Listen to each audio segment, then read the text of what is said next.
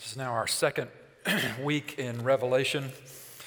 Uh, we're focusing on themes. We're not really going straight through the book. We'll, we'll take it uh, as it unfolds, but we're, we're not going through every chapter, every passage. We're looking at themes, and, and one of the recurring themes in Revelation is the theme of judgment.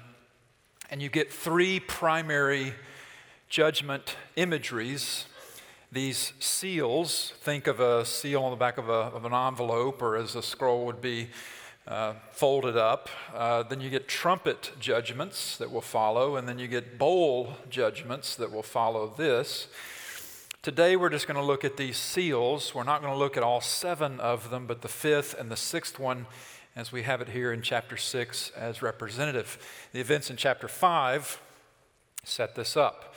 And just so we have our bearings, I told you last week the imagery in Revelation is apocalyptic. And apocalypse has in view the end of something. The word means to, uh, to make something that's hidden unhidden, something that's veiled unveiled. And it, and it also conveys uh, destruction. In Revelation, we have the end of the old order, the world under sin, the end of everything that has set itself up against the rightful ruler of this world, who is Jesus. the end started at the first coming of Jesus. It's like a, an hourglass uh, was turned over and the sands uh, run out uh, until his return. But the apocalyptic imagery in Revelation paces out the end until you get the, the ultimate destruction of the old order creation uh, under sin. Babylon is a place name we'll get a lot as Revelation unfolds. Babylon is biblical shorthand for human society at its most secularized. Uh, certainly, there's a physical place, Babylon, but throughout the Bible, the place name epitomizes the old order. Revelation unveils the end, not to satisfy curiosity about the future but so that the hope of the gospel becomes our hope in the here and now, and that is the emergence out of the old order in which we live and suffer, a world that will no longer be the fairgrounds for evil. There is destruction in biblical apocalypse. The old order has to be judged, it has to come to an end.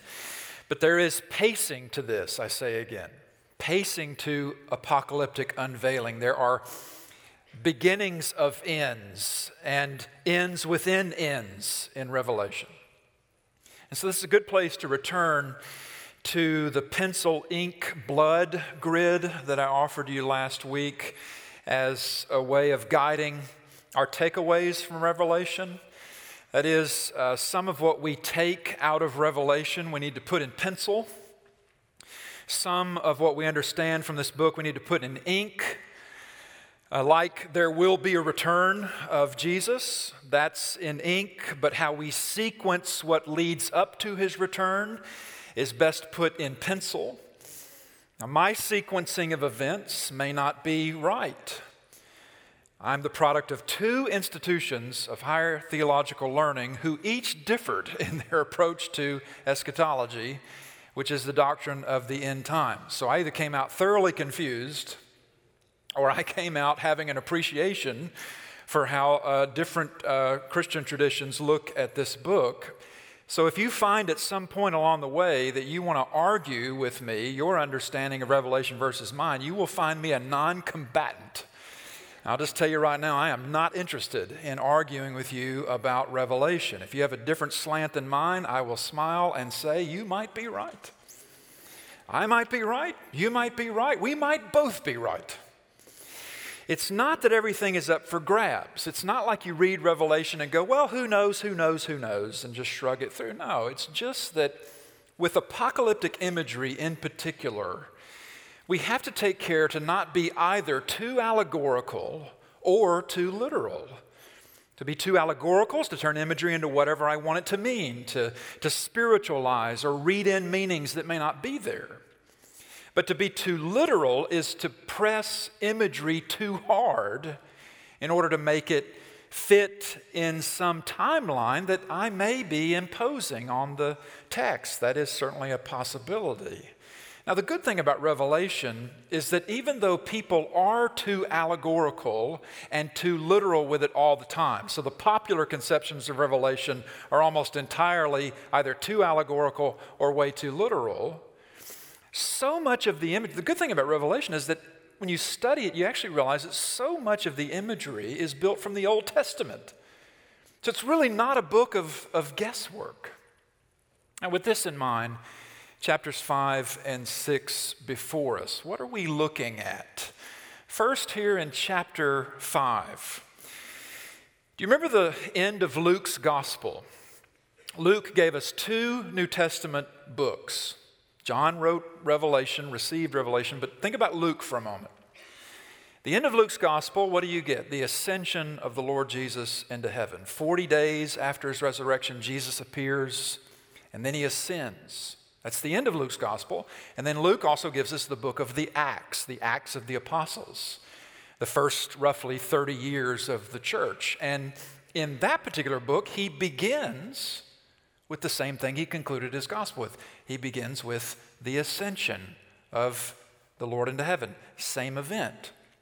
Here in Revelation 5, John, who years before alongside his apostle brothers, stood outside ancient Bethany, a suburb of Jerusalem, and watched Jesus ascend into heaven.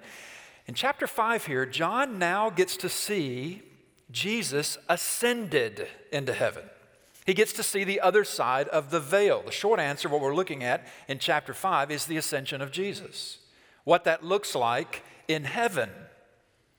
He gets to see what the victorious arrival of the Lord Jesus into heaven was like and how, when Jesus ascended, he initiated the beginning of the end through his opening this scroll we have in chapter 5 with judgments written on it. Later in chapter 10, John has to eat the scroll, which is a way of saying, is ingesting it, that the prophecies written on it were now his responsibility to report. Again, that has an Old Testament precedent. Ezekiel, the prophet, uh, was. Uh, someone who ate a scroll.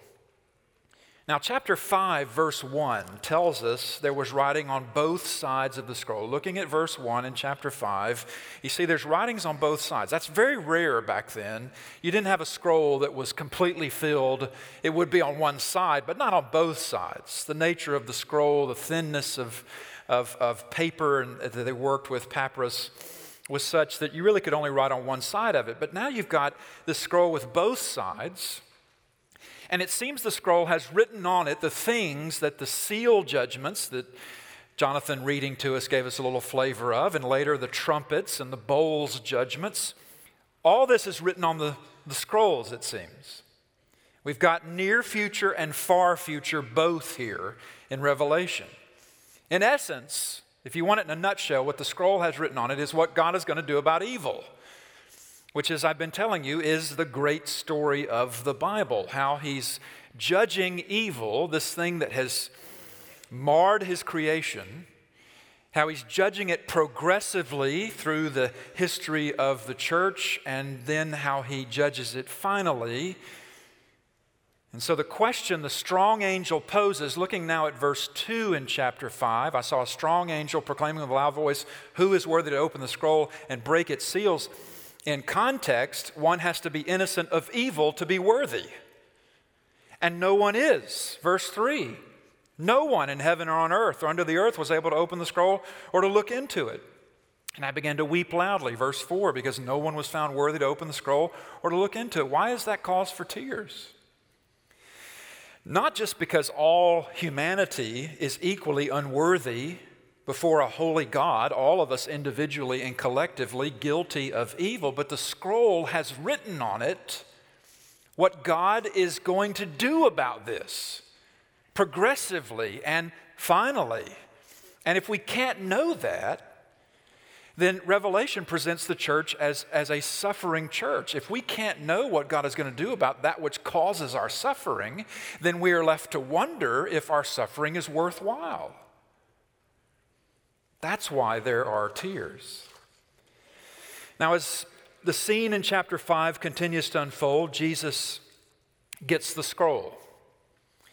And there's just this sensory overload. you know, we look at J- Jesus, is that you? Lamb standing as though it had been slain, verse 6, seven horns, seven eyes, which are the seven spirits of God sent out in all the earth. How do you, how do you take this imagery? It seems to be representing his perfections and his omni attributes. But Jesus, now ascended, is going to lead many to God.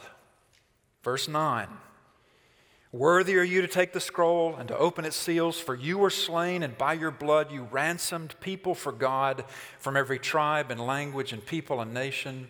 And you've made them a kingdom and priests to our God, and they shall reign on the earth. Now, what happens in chapter 6 following, it seems best to take what's in chapter 6 as events that at least have their genesis, their beginning, after the ascension, which would put us in the book of Acts. There are ends in Revelation, ends plural, at least seven throughout the book, and they're beginnings of ends.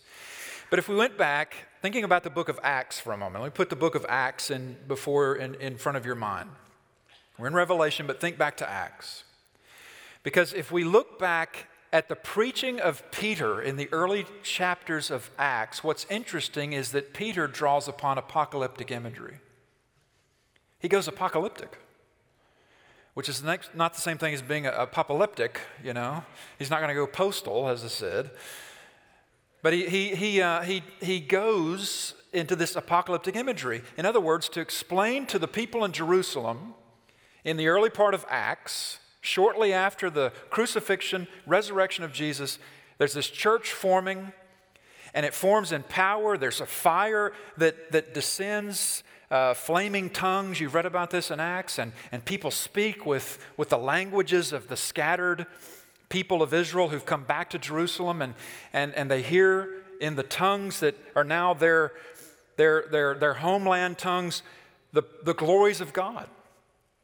And the book of Acts has all this apocalyptic imagery in the preaching of Peter, who's going back to Old Testament prophets to locate for the people who are listening to him what's happening in Jerusalem right then. Why did they hear the disciples proclaiming the glories of God in languages they knew they didn't know?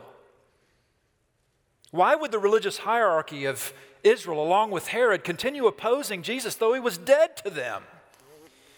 And they expected his movement to come to nothing, but they have to continue to imprison and even kill his followers. All of this begins in Acts, which begins with the ascension of the Lord and moves right into apocalyptic preaching.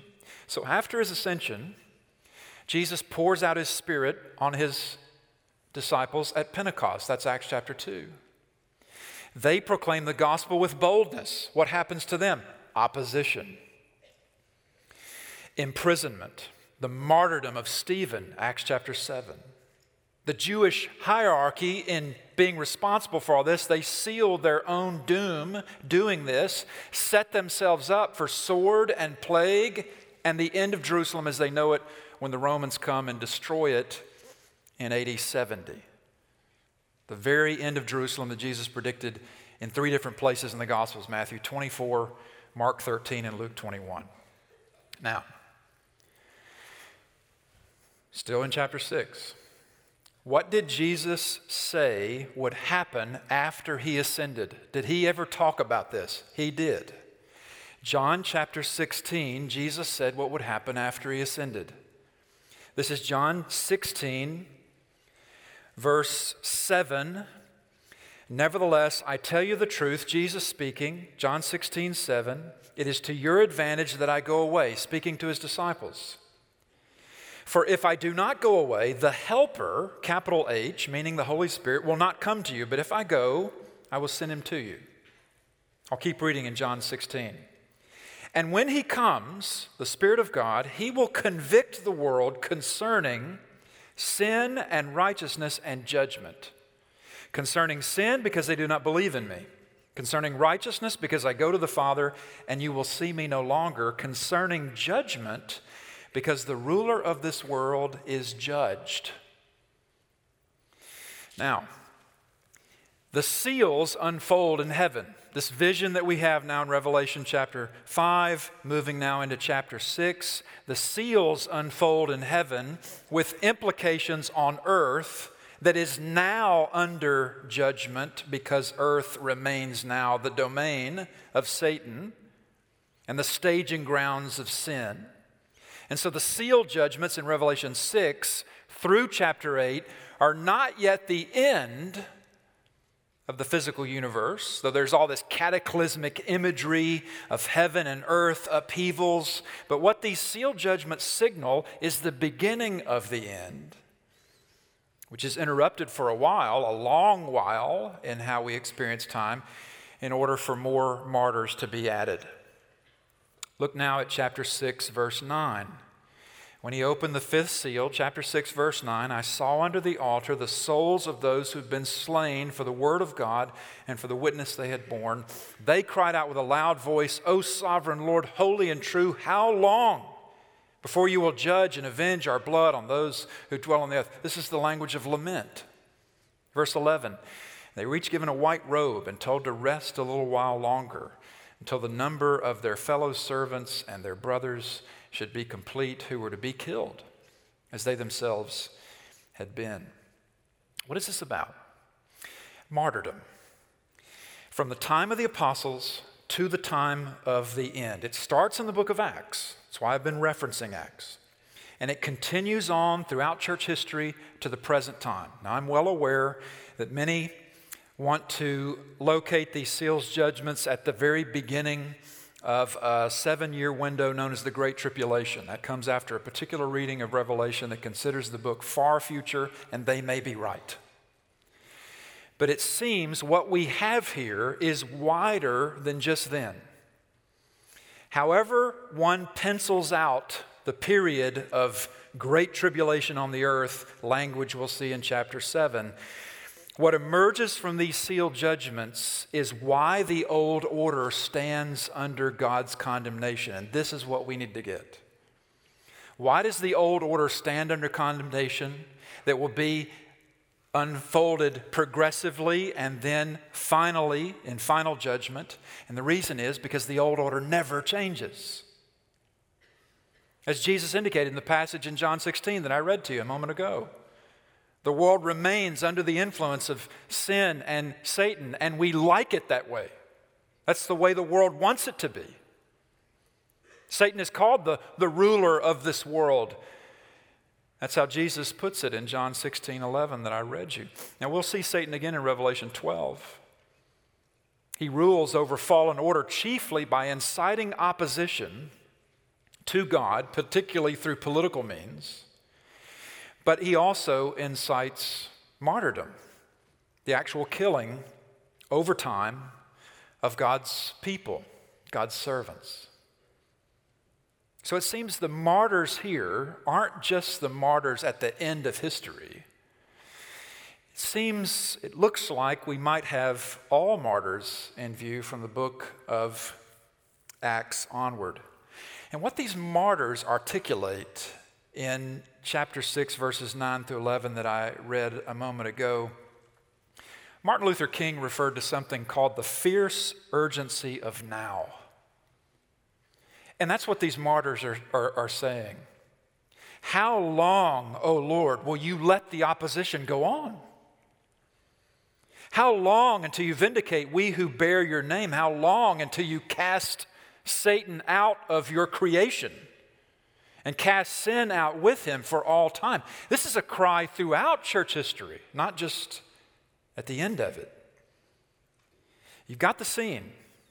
Jesus is ascended, he's in glory, he's victorious. The sands are, are moving through the hourglass, but it's a big glass. It takes a while for all the sands to move through. Thank you, Lord, for your patience. But it will get more intense at the end. We'll see as it keeps unfolding in these judgments, the trumpet judgments and the bowls judgments, it, it gets more intense. Accounts are past due for all who have opposed God and pained his people. Everyone who has gambled that God is not there, not real, not personal. We've got everyone down in verse 15 Kings of the earth, the great ones, the generals. Verse, verse 15 in chapter 6 is what I'm looking at. And the rich and the powerful, and everyone, slave and free, from the top to the bottom. When this lamb who was slain ascended into heaven in Revelation 5, remember what we saw last week in chapter 1, verse 7? That every eye will see him. This is chapter 1, verse 7. Even those who pierced him, and all the tribes of the earth will wail on account of him. It's the picture of people who, who, who do not have any inkling that God is going to come back and, and make a claim uh, on his world. And here that is, chapter 1, verse 7, here it is in HD in chapter 6, verses 15 through 17. Now, to conclude, I want to give you two takeaways based on what the martyrs say in chapter 6, verse 10 here.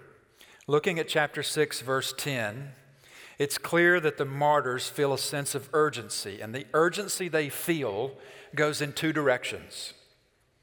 One direction being lament, and the other direction being witness. This is how the urgency of the church expresses itself to God.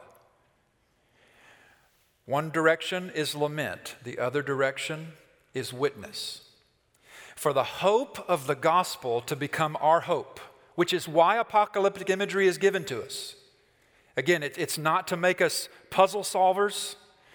It's not to satisfy our curiosity. It's, it's G.K. Chesterton said, uh, St. John the Apostle saw many strange monsters in his vision, but no monster so strange as one of his own commentators. It's not given to us for all of that stuff. It's given to us so that the hope of the gospel becomes our hope, which is that we, and, and if that's going to happen, we have to pick up a sense of urgency too. Ken said it to me this morning in our pre production meeting when we go through the, uh, the paces of the service. Uh, he mentioned it, and I'm glad he, he said it so uh, uh directly he said uh, not that he was challenging me directly but directly just in the in the in the that's it bottom line. He said you know we're to be alert. The, the, the passages are, are given to us so that we're awake we're watchful. And, and it's not it's not I, for so long in my life i thought of this as you know i don't want to be in a movie theater watching a movie i shouldn't watch when jesus comes back you know? I mean, that, that we all get you know, we want to be morally ordered, and, and that's good. I'm not cheapening that. I'm just saying that's not the purpose of being alert and being attentive and being awake. The purpose of being alert and attentive and awake, which Jesus uh, conveyed in so many of his parables, and it, and it coincides with this emphasis in Revelation, is that you're not deceived. You're not lulled to sleep. That you, you, don't, you don't think that there's anything more important than witnessing to the life and death and resurrection of Jesus Christ, that that is what matters. The church has no other priority for that. Our priority is not saving the country. Our priority is witnessing and ensuring that our witness has integrity to the death and the, and the resurrection, the, the living Lord who has ascended and is coming in the same way he left as angels said. And so we, we get all of this here. And we look at, we look at these martyrs, and, and when you pick up their sense of urgency, whether we're ever martyred or not, we have to pick up a sense of urgency. If the hope of the gospel is to become our hope. And the way we pick up the sense of urgency we see here is we, either we take up the lament of these martyrs, and the other direction urgency takes us is to take up their witness. Lament and witness, these two things, and we're done. First, their lament. How long, O Lord?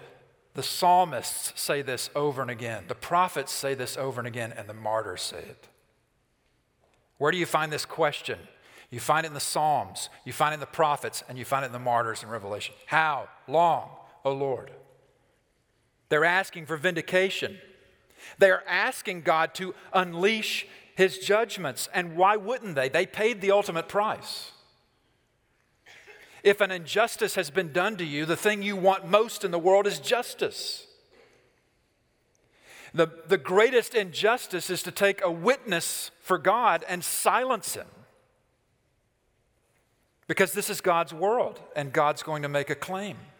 He already makes his claim. He's going to make it good, as we say, when he returns. But this, this idea of judgment, I recognize speaking in a modern context to a modern church, too many modern Christians have this ambivalence about God's judgment. We've overreacted to the fire brimstone of predecessors. We privately think ourselves, I mean, this is how bad it is, that we privately think ourselves more merciful than God. We read our cultural sensibilities into God's warfare against evil, and we think, you know, I'm just, I'm just a little uneasy about God judging. You know, I just, I just want everybody to be treated fairly. Who do you think you are? I mean, come on. Who do I think I am? See, the thing, I mean, we don't even appreciate grace if we don't realize that the grace that we sing about that is so amazing, and it is, it is so amazing just because it comes to us with blood on it, God's blood on it. Think about that. And so grace is always given to people against the backdrop of sin and real time evil, my evil with my skin on it, my destruction, my vandalism of God's good designs. It's not a concept, it's reality. And so, if we take up the lament of the martyrs, it's not to gripe and complain. It's not to bellyache over the conditions of life in a fallen world. It's, it's not to condemn and threaten hell on our neighbors. If I see one more social media post from a Christian threatening hell on somebody, To take up the lament of the martyrs is to set our hope in the promise of God putting everything right when He steps out of heaven for final judgment. And until then, we thank him for his patience. We thank him that the sands move very slowly through that hourglass. These martyrs show us the fierce urgency of now, that we should take up their lament with them. How long, O oh Lord? It's not a belly aching. When's God going to do something about all this? It's worship, it's part of our worship. Don't be lulled to sleep. Be alert, be awake, be attentive. Not so that when he comes back, he, he doesn't find you doing something wrong. He's already forgiven everything. But so that you are involved and engaged in the work that he's given us to do. That's what it's about.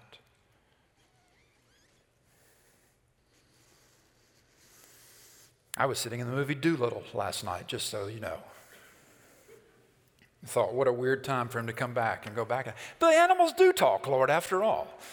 Now we all talk to them in heaven. I don't know why I said that. It's stupid.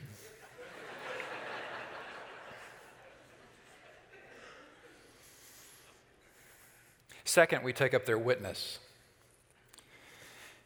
Take a step back for a moment. Take a deep breath as you go through these select scenes in Revelation. I know it's a lot to take in. It's really hard to preach Revelation. It really is. I've regretted many times saying that I was going to preach it. Uh, but think, think of what Old Testament prophets did. We've talked about the lament of the martyrs. Now let's talk about their witness. That's why they're there, because they bore witness. That's what it says in verse 10 of chapter 6. Think back to what the prophets did in the Old Testament the witness they bore included prosecuting the nations for the stand the nations took against the Lord. Psalm 2 is classic. Why do the nations rage? The kings of the earth take their stand against the Lord and against his anointed one.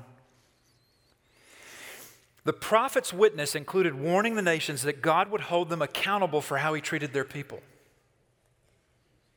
Jesus identifies so closely with us that he takes personally our mistreatments. That's a great comfort to us.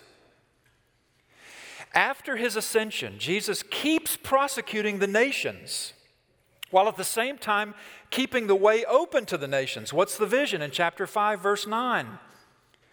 By your blood, you ransom people for God from every tribe and language and people and nation. We'll see the same thing in chapter 7 next week.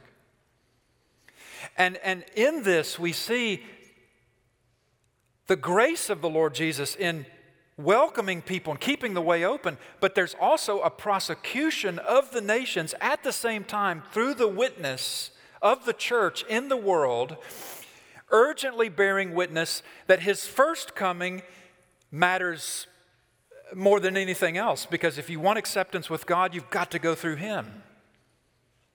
An urgent witness also includes the inevitability of his second coming that breaks on the world in such a way that people would rather have mountains fall on them than face the God they've sinned against. To preserve their own lives at any cost, people actually run to the grave. That's the picture that we're given in the sixth seal.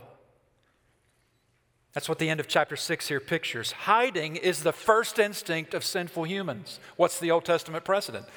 All the way back to the Garden of Eden. The fig leaves on Adam and Eve, hiding from God.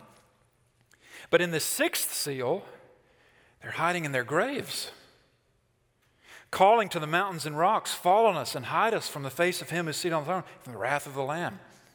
Every time you see wrath, recognize God is not apathetic. It's the last thing anybody would want God to be. Into verse 15. They hid themselves in the caves and among the rocks and the mountain. What, what is this about? Nobody wants their sin exposed. They realize that God's got them dead to rights and that they, they dismissed his mercies. They didn't want his personal reach to them. We don't want our sin exposed. In fact, we've forever tried to stop God. Individually, we've tried. Collectively, we've tried as humanity, we've tried to stop Him from reconciling the world to Himself. We've tried to commandeer this world for ourselves in any variety of ways. Let me just say this and we'll be done. Caves aren't good places to hide anyway.